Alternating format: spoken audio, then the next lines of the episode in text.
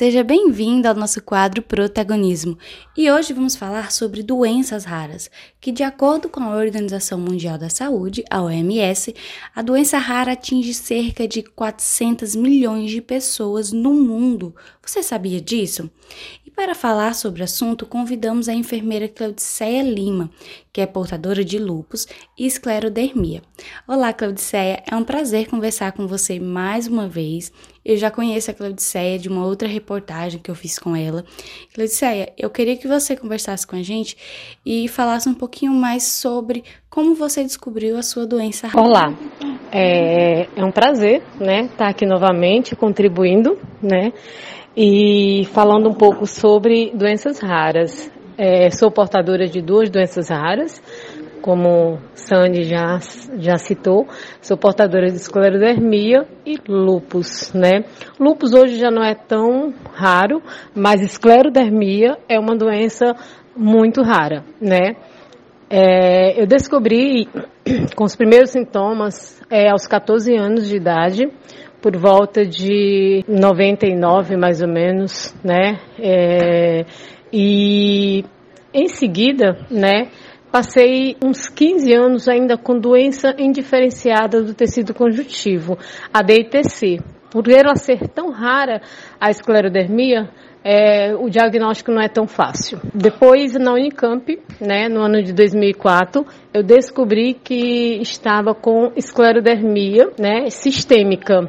E com esse diagnóstico, venho lutando é, desde a minha infância, né, até os dias de hoje, já tenho 44 anos, e há sete anos atrás descobri que sou portadora também de lupus. Pois é, Claudiceia, o seu exemplo é um exemplo claro do quanto que a doença rara é difícil de ser diagnosticada, porque precisa de especialidades específicas, de exames, de um diagnóstico bem minucioso. E no seu caso, você teve sintomas na infância, adolescência, né? E teve que ir para outro estado para descobrir suas doenças e só descobriu 14 anos depois. É uma situação bem delicada e durante todo esse período o paciente vai sofrendo, né? Sem saber qual a doença que possui. Então, assim, Clarice, eu quero que você conte pra gente também é, como está a sua situação atual, né? Você faz tratamento, você toma medicação, quais sintomas você sente com a esclerodermia e com a lupus? E para complementar um pouco, é, também queria dizer que não é fácil a descoberta, né? É, só depois de 14 anos foi que eu consegui realmente o diagnóstico de esclerodermia. Depois de dores, de tanto sofrimento, de úlceras de polpas digitais, foi que eu na Unicamp, né, em Campinas, eu tive um diagnóstico fechado depois de vários exames, até de DNAs, é, exames mais profundos né, da, da, da, parte reumatológica, foi que o reumatologista é, deu o diagnóstico por conta de uma pequena fibrose no pulmão, fechou como esclerodermia sistêmica. É, Cláudia, realmente é uma situação bem delicada.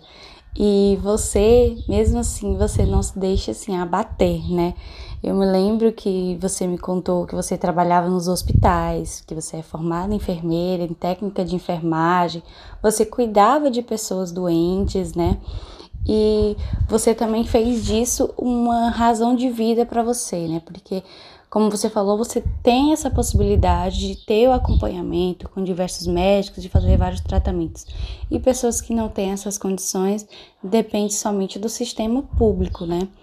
Então, assim, como que você fez da sua situação, né, da sua doença, da sua vida, uma história de luta? Porque eu sei que você já é envolvida com algumas associações, que você faz visitas às pessoas que têm doenças raras. Eu já passei por vários tratamentos, né? Muitos tratamentos que são pulsoterapias, né? Com ciclofosfamida. É... Também faço uso de imunossupressor até hoje, é, em casa. Faço uso também de corticoides, né, que está dentro do quadro de um dos tratamentos. E hoje a minha situação já é bastante, vamos dizer, delicada, meio limitada, né? Por conta da, das doenças autoimunes, né, que for a esclera e lupus, eu tive várias complicações, como cardíaca, pulmonar, é, renais, E todas as complicações vieram, vieram uma intervenção, né? O coração eu troquei a válvula mitral, botei uma metálica. É, o rins eu tive uma grande perca de proteína, que chegou a quase 5 gramas, por conta do coração não podia fazer uma biópsia. É, o, o pulmão hoje é a parte mais complicada, né? Eu tenho um DPI, que é uma doença pulmonar intersticial, onde tem fibrose, enfisemas, e já faço hoje um tratamento que requer um, um cuidado maior, né? Eu faço o uso de imunossupressores diariamente, né? Faço é, bombinhas para melhorar a função pulmonar e faço tipo uma pulsoterapia puxada mais para uma quimioterapia à base de Mabitera, né? Uma droga chamada Rituximab. Né? Graças a Deus, é, o, o meu convênio né, conseguiu pagar essa medicação, que é uma medicação muito cara. É, chega a 14 mil reais, mais ou menos, é, um frasco. E eu faço de seis em seis meses para poder manter o pulmão da forma que ele está. Ele nunca mais vai voltar a ser o que era, mas o, a intenção dos médicos hoje é estabilizar o meu pulmão.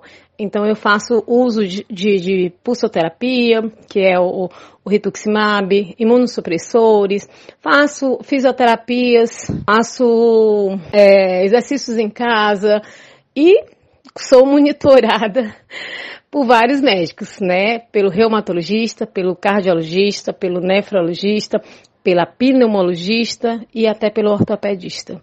Mas estou bem, graças a Deus estou bem e estou estabilizada, né? Nem o lúpus nem o esclero está ativo. A história da Cleciceia é uma história de superação, de uma pessoa que mesmo em meio às suas limitações não deixa de ajudar o próximo, não deixa de sorrir, não deixa de abraçar, não deixa de cuidar do outro. Por isso que ela escolheu a profissão da área da saúde, né?